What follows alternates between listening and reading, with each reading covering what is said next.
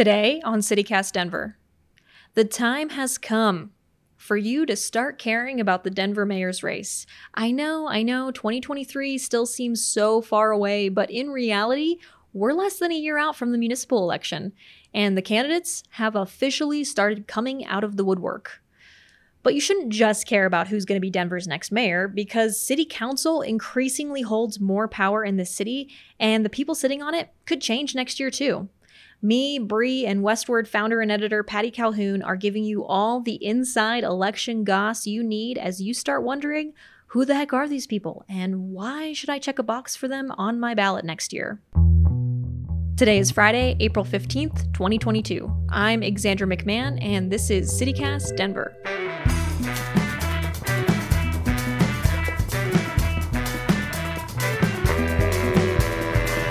Welcome back to CityCast Denver, the show about the fifth most expensive city to live in in the whole United States, apparently.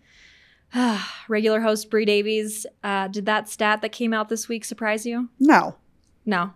It bummed me out eternally yeah. as it does, but am I surprised? No, I mean I I watch I I think a lot of people do this. You treat Zillow like a app that's like a game almost. Oh yeah, that's you me. check it. One hundred percent. You're watching home prices. You're seeing what's available in your neighborhood. You're seeing what seeing what burned down shack is for sale for five hundred thousand dollars. So no. I, wa- I again, I, but I pay too fifth, much attention. This, I mean, it's it's crazy when you when you have like a really tangible thing to like like only California cities were higher on the list. I'm pretty sure. Well, how about you, Westword editor and founder Patty Calhoun? What did you think about that? Well, we look at those stats all the time because they send them out all the time in different lists and them. We will probably fall from fifth and be like seventh and then bounce around again. But there's no question if you are trying to buy a house in Denver, Colorado, it is almost impossible.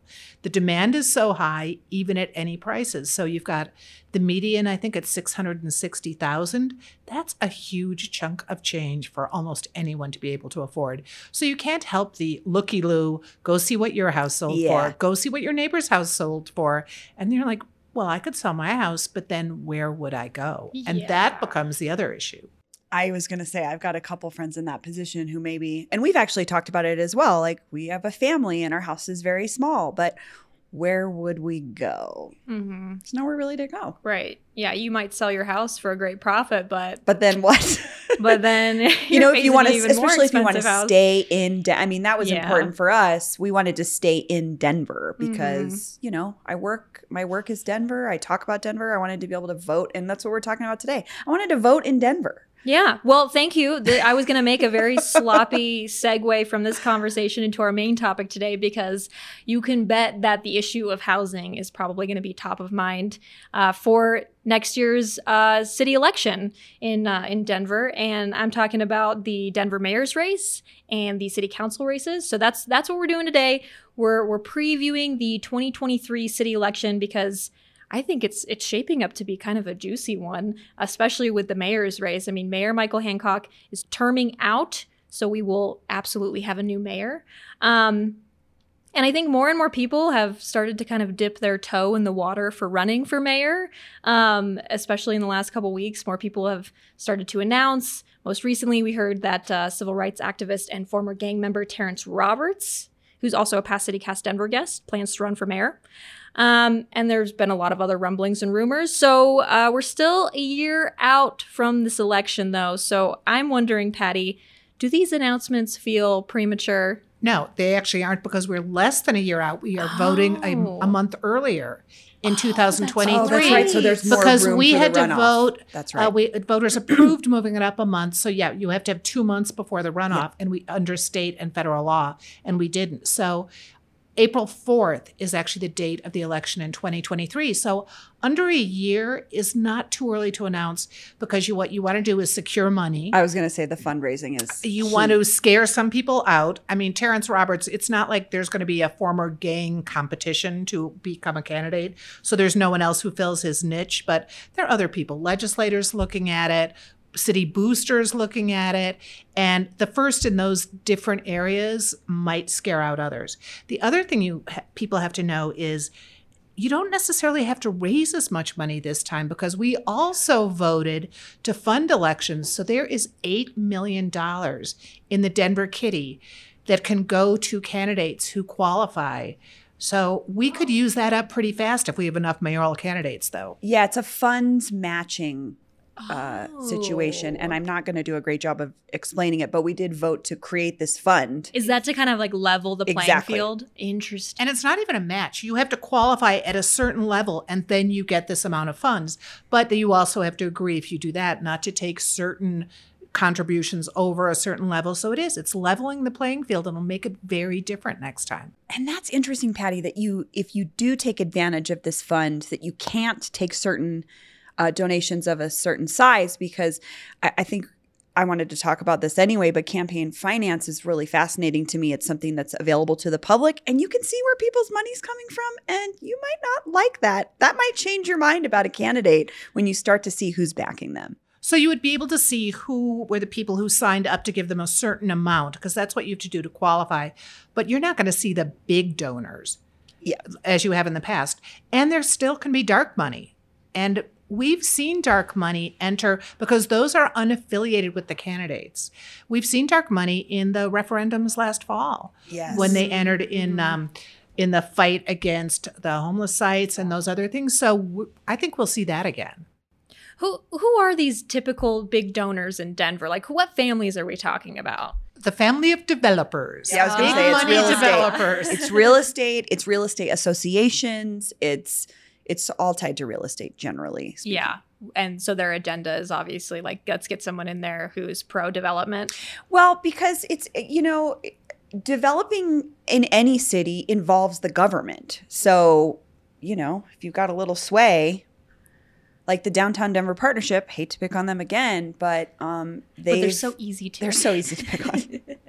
but they've had a lot of involvement uh, with the city in terms of what things get financed and how things get done and what projects mm. get funding, and like we do have control over that to a certain extent as voters through things like bonds, but it's a little easier when you got the ear of the mayor. Yeah, that makes sense. Okay, so we mentioned Terrence Roberts by name. Is, is, there anyone else, Bree, that has announced, or there there are rumors, like it's kind of an open I, secret that they're thinking that you that you caught your eye? No, I mean, I I just want to say I think Terrence Roberts is the most interesting candidate so far, and yeah. I would say, um, formerly running working on a campaign, I would say similar to Terrence's when I worked on Kalyn Heffernan's campaign his issue, I think what he's going to do, if anything, is bring his issues to light, whether he makes it any further or not. But his uh, defining issues are addressing the housing crisis, homelessness, youth violence, and development of the music and film industry. I was oh. like, this guy is right up my oh. alley. um, I'm fascinated by his his interest in this position. Yeah.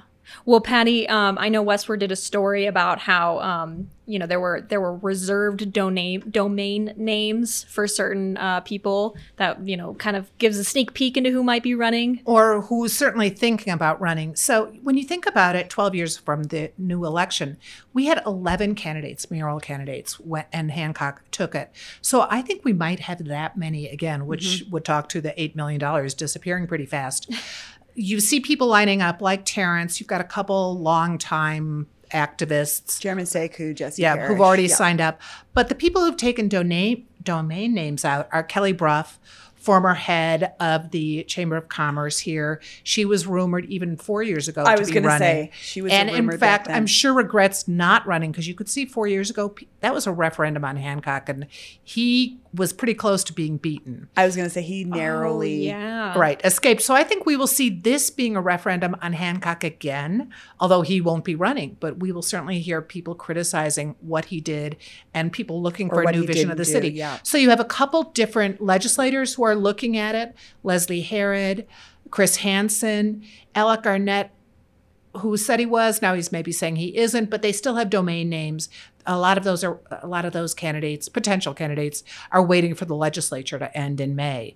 But there's going to be a big lineup and there are many more names rumored. I'm curious where the lines are going to be drawn when we come to our i think our biggest issue at this time is unhoused the unhoused situation. So there's very clear groups working on different sides of this issue. There's like the clean, safe, and compassionate or whatever people, and then there's like the Denver Homeless Out Loud folks. So I'm curious where those groups will align with which candidates they think are going to be on their side of this situation. Right. And do those groups really have money? So that's the other issue. Denver right. Homeless Out Loud is not going to be buying a lot of campaign ads. Right.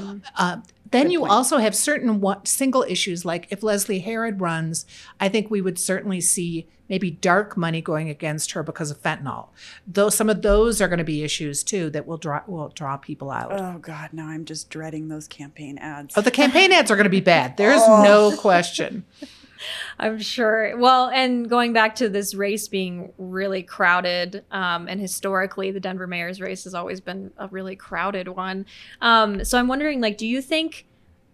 How, how many of these people do you think are, are seriously running to be mayor or like patty do you think some of these people are throwing their hat in to kind of make a statement or you know try and just just bring attention to certain issues I think at least six of them, at least half of them will be really serious candidates. Mm-hmm. And you also you see how that splits the field, which can make people who might look like they don't have that big a chance look more likely because you'd need the top the top two vote getters unless someone gets 50% of the vote which is not going to happen no. go to the runoff so if you have a lot of city booster type candidates they could wind up splitting the vote and a renegade coming around the side might wind up in the runoff i moderated a lot of debates 12 years ago with these candidates and I was interested in how many people were very serious, had really studied the issues, and any one of them could have kind of come up along the side. Um, all right, so we, we've talked about funding and how um, you know there, there's this this fund, this new fund that's going to help candidates uh, level the playing field. But I'm wondering, can we dig in to why, like, what difference does funding really make in this election? Like, what what does it give you access to? Um, you know, how how much of a difference does it make? It makes a huge difference because if you have 12 candidates, you do need some money to break out. Whether you're advertising on social media, whether you you need a campaign staff, you still need to get your name out there, and that's what enables you to do it. You can't count on the media to get your name out there. There it's too scattered. People aren't committed to the same kind of covering every candidate the way daily mainstream papers used to do. So you do you you do need that attention to break out.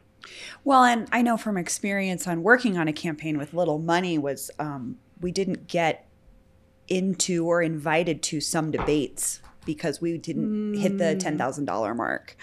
Um, and we tried to make arguments like, hey, well, you know, we raised a couple hundred dollars and we fed this many people with that money, or we built.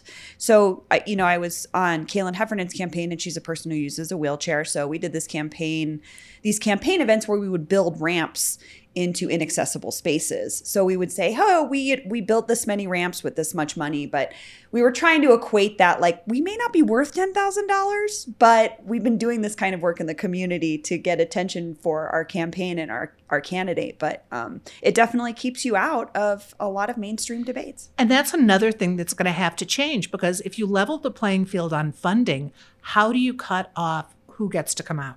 If yeah. 6 or 8 candidates qualify, they're going to all have to be up on that stage, which I think is good. You can, yeah. You can. It's tough though to get enough out of candidates when there's so many people on the stage and you have an hour to hear from all those candidates. Yeah. But I agree. I mean, I like that aspect. Yeah, it takes good. It takes strong rules yes. and it takes a good buzzer system. and interestingly, all the candidates in that in that election in 2019 were agreed that Kalyn, whenever she was there, she really upped the ante in the conversation. I remember Penn Tate saying that. Whenever she was there, it was a better debate, and that's one of the reasons you want to have some of the renegade candidates or however yeah. you want the not the usual suspects. They're going to challenge people. They're going to bring up different issues that matter maybe more to people around the city than the same old stuff. Yeah and where everyone was, is going to be saying the same old stuff. Right. And I think that was that was Kalyn's whole purpose was like she was aware. I mean, she got enough we joked, she got enough votes to fill the Fillmore auditorium, which is pretty exciting. If you can get a couple thousand people to vote for you. Yeah. Um, but she knew she was she was not going to make it. But the biggest thing for her was to bring those issues to the table and push the other candidates to talk about things like the housing crisis in a different way. And um, and I will say all of the candidates were very nice and cool to us, and I, I think respected her campaign in a, in a cool way. Um, but it can get real nasty like and that's the thing i'm not looking forward to i don't know all right well i want to pivot a little bit because i, I want to compare and contrast everything we just said about the mayor's race to the city council races mm. like like same rules how is it different when it comes to city council City Council also will qualify not for as much money, but all the municipal positions can go candidates can go for this these matching funds. So it's going to make it easier for some people to run for council districts. And of course, those are smaller areas. If you get your ground game going, you can get name recognition, and the added funding would really help and change things. It's rare that an incumbent city council person doesn't make it, and the districts weren't changed that much. But we did see we it before. T- two or three. I mean, yeah. we saw Wayne New unseated by Chris Hinds. We saw Mary Beth Susman unseated by Amanda Sawyer, I think, and then um, oh, Albus Brooks, Albus Brooks, and, right. and Candi so, oh, yeah. That they so, were all incumbents, that and that could happen again. And I think that also showed what happened with council people in the 2019 race. Showed how concerned people were with Mayor Michael Hancock. He still got a run for his money from Jamie Giellis and the other candidates that were involved, and I think. Albus, especially, who was identified closely with the Hancock administration, did not. That didn't people didn't want to see more of the same, and that's what booted him out. What council districts are you watching? Where do you think yeah. is going to be the interesting race? Well, certainly what's going to happen in Candi's district, yeah. which is one of the most changed because downtown is moving into mostly Chris Hinds' district. Oh, with the redistricting. Mm-hmm. So that Candi makes more sense to me. Well, when you think about the concerns of Capitol Hill and the Golden Triangle, they align more with downtown. downtown. And this moves Globeville, Elyria, Swansea over with Park Hill. And that could be interesting if there's a strong candidate that comes out of the Park Hill area oh. who challenges ah. Candi. Because Candi's from the Globeville. So that's kind of a mixed district, and there are a lot of very savvy campaigners in Park Hill, as we've seen over all the Park Hill golf course oh, fights gosh. what do you think about Kendra Black's seat in Southeast Denver? Since she's not She's just so choosing not yeah, to run again. That's wide open. So that I'm could curious. be a really interesting one as you see homelessness not as big an issue no. there, but certainly housing, housing costs yeah. and services. Yeah. Yeah, I was going to ask, what issues do you think we're going to hear um, people running for city council talk a lot about housing. besides housing? I mean, housing crisis and homelessness together. Yeah. Uh, the camping concerns. Um, that's a really good question. What else? Possibly infrastructure. Crime. Oh, crime, crime will right. certainly be one. Right. Uh, you know, the that's swing right. on fentanyl, the prop, crop, property crime too, which you've got the cars. Maybe we'll hear about downtown, and we'll find out which candidates actually have been downtown mm-hmm. to see that downtown is not dead. But it's going to be a fascinating race. That's going to be the do you ride the bus question. Instead of like, are you a person that rides the bus? It's going to be, are you the person that goes downtown as a candidate? Do you go downtown? Oh. What are your thoughts on oh. downtown Denver? Like, what is your perspective? Because that will be, you're right, Patty, that'll be super telling about the relevancy of the council people like people that are vying for these positions because something else we need to think about is like we have a strong are we still a strong mayor government? Yes. But our council makes a lot of major decisions and our council city. has taken more power. Yes. for example the council now gets to vote on major appointments. That wasn't true four years ago. So our council is taking power away bit by bit. So it is something to i think that's something that folks maybe don't think about is like the mayor's race is a big deal. But who represents you in your district, it's a big deal. They have a lot of they make a lot of decisions for you. Especially as we see the development and so it's housing, yeah. but specifically you come out of your house after two years in the pandemic and you look up and what are these monolithic apartment buildings that are actually cropping up all over the city now? Yeah. And some people a lot of people don't like them. So you're going to be talking to your district representative and say, why is that apartment building allowed to be built right to the sidewalk? Yeah. Maybe over the sidewalk. What's happening? Why are these scrapes being allowed? So I think we're going to hear about a lot of just what is happening to neighborhoods and the quality of life.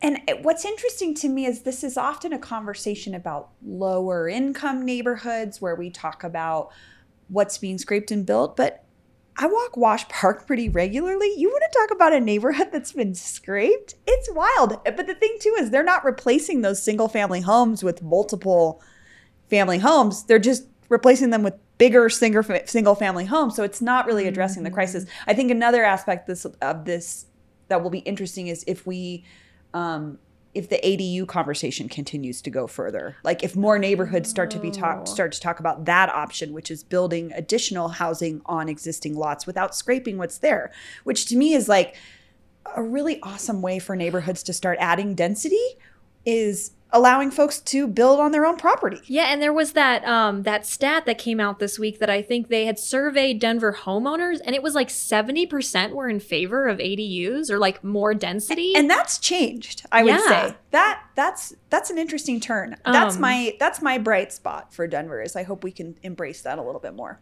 Well, yeah, and that make that makes me wonder too. So, what else do you think voters are looking mm. for in the mayor's race, in er, in city council candidates? You know, like what what do voters want out of their representatives? I think they also want to see a vision for Denver because people yeah. are not really happy with where we are right now.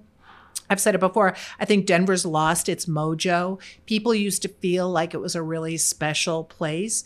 Now it's a place that's really expensive and maybe special for a tiny number yeah. of people. So I think we're going to see a lot of that quality of life issue. I would hope on the housing subset you get into Airbnbs that are bought by houses that are bought by speculators break the Airbnb rules where you know that's what you love about the granny flats. If you build an ADU unit on your property, you could use that as an Airbnb fine or rent it out to someone else. But I still think there are many, many violations. A lot of houses in this town have been bought up by speculators or people just renting them as Airbnbs illegally. Yeah, that's a good point too. I'll be curious to see how that plays out. Um, I, I love that vision for the city idea, Patty. I think uh, you're correct. A lot of us feel, I know, I can attest, I feel a little lost about mm-hmm. what Denver is and what makes it so special. And um, what are those big projects we're going to see in the next 20 years that are going to change the face of the city? Because that's that's kind of Denver's mo. You know, big development. We don't we don't do it small. Although, when you think about it, when Pena ran in 83, which was really a sea change, and they had the slogan, Imagine a Great City, we kind of need to use our imaginations again. We need to finish our big projects. What other big, you know, we need the airport. I was just at the airport finished. and it it's not finished. At least it looks like we are not going to get a shopping mall in the middle of the airport. Right. But what will we get? Hard to see. The National Western has to be finished. Mm-hmm. We the convention center is being done. We've got transportation in the works. So will someone come in with a vision, finish these projects competently? but give us something more. And more might not be a physical structure, it might be a celebration of the city, it might be festivals, it might be paying attention to the people who live here. also, I think uh, there was a recent report about our air quality issues, and a lot of mm-hmm. that is mm-hmm. is talked about as uh, our dependence on cars. And I wonder how much the transit conversation will have in, or what what role that will play in our our upcoming election. Well, and climate change, both of those are regional issues too. True. So with transportation, people will talk about call. it. Bike, I don't see bike lanes, for example, being a big discussion this time, yeah. but they could be. I don't see downtown parking and the parking rates going up being a big discussion. Although those those have certainly come up. Climate change will come up somewhat, but I really think it's going to be the cost of living and the quality of living yep. that are going to be huge. Mm. Okay, so before we uh, wrap up this topic, I just want to ask too, because um, I think something that bugs me about like these really far out election previews is like I'm like as a voter, I don't know what to do with this. Uh, like beyond like okay, like the horse race can be interesting sometimes, but like as a voter, how how can we put this in a context that is helpful to me right now? Like, what advice would you give people listening right now who are starting to think? towards this election and, and as watching people start to come out of the woodwork and announce their candidacies? That is really tough. I have a I have a hard time. well, I would think people interested uh, before think, it's really time. But people think what what two things would you like to see happen in this city? You know, what are the issues that matter to you? But also think are there thing are there good ideas you could give the next mayor? Start thinking about it. Start talking to people because I do think voters can set the agenda before they actually have to fill out a ballot. Mm, I love that. That's a great note to leave on. Well, Patty, thank you so much. This was so helpful. Um, uh, before we let you go, though, I want to ask uh, one last question to you. Um, we got to ask you about Pete's Satire Lounge because it just got uh, it's all remodeled and they're having their big reopening this Saturday. Have you seen what it looks like? I have only seen it in our photographs. They were great. One, they were great. Skyler McKinley wrote a great story. Yeah. It was one of the very first restaurants I came to when I came to Denver, experiencing Denver Mexican food. And the guy who served it, Joey, is still there. Still there. This plate is hot.